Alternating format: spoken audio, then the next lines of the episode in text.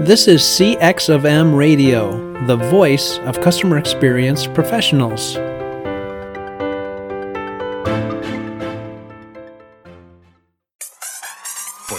Welcome, one and all, to the CX Club podcast, a series dedicated to tackling some of the hardest hitting subjects within the world of customer experience. Tune in as we strap up our hands pull on our gloves and punch our way through some of the most challenging and contentious issues faced by our industry today.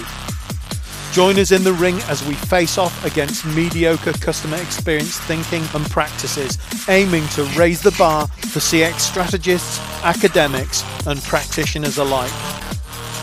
There's no point in lying, it won't always be easy. But in our search to uncover the truth, through the blood, sweat, and tears, lifelong bonds and friendships will be forged. I'm Tyler Durden, I mean Ian Williams. Have you got what it takes to be the best? Stay tuned to find out. Customer experience principle number three customer experience is not a business function. Now, what do we mean by that? Well, most businesses have different departments within them. Okay, sales, marketing, finance, etc. But um, customer experience doesn't work the same way, or certainly customer experience management doesn't work the same way, or it shouldn't. Because if you create a customer experience management function, it becomes yet another silo when it becomes yet another silo, it becomes part of the problem.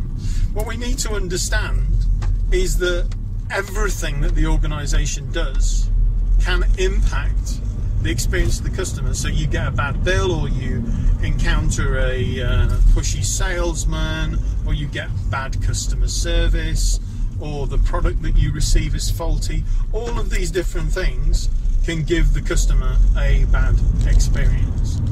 Um, and therefore, anything the organization does can give the customer bad experience. And therefore, everybody within your organization is responsible for customer experience. And I don't just mean your staff as well. If you think about your suppliers and your distributors, they're all part of the value chain as far as the customer is concerned. And that being the case, um, we have to take into consideration that if everybody is responsible for customer experience, customer experience management shouldn't be a function. What it is, is a business discipline.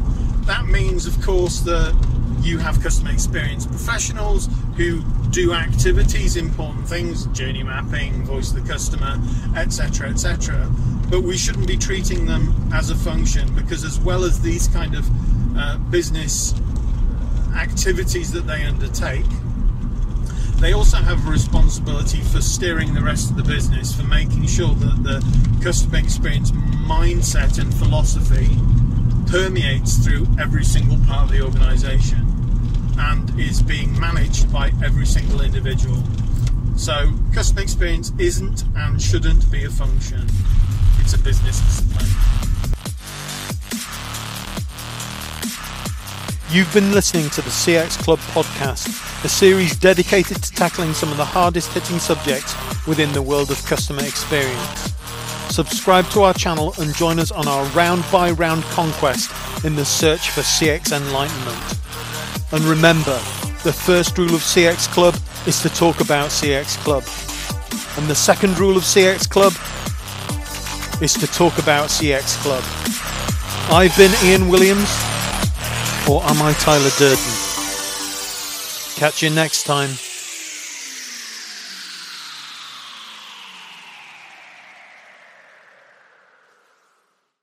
Thanks for joining us for this session of CX of M Radio.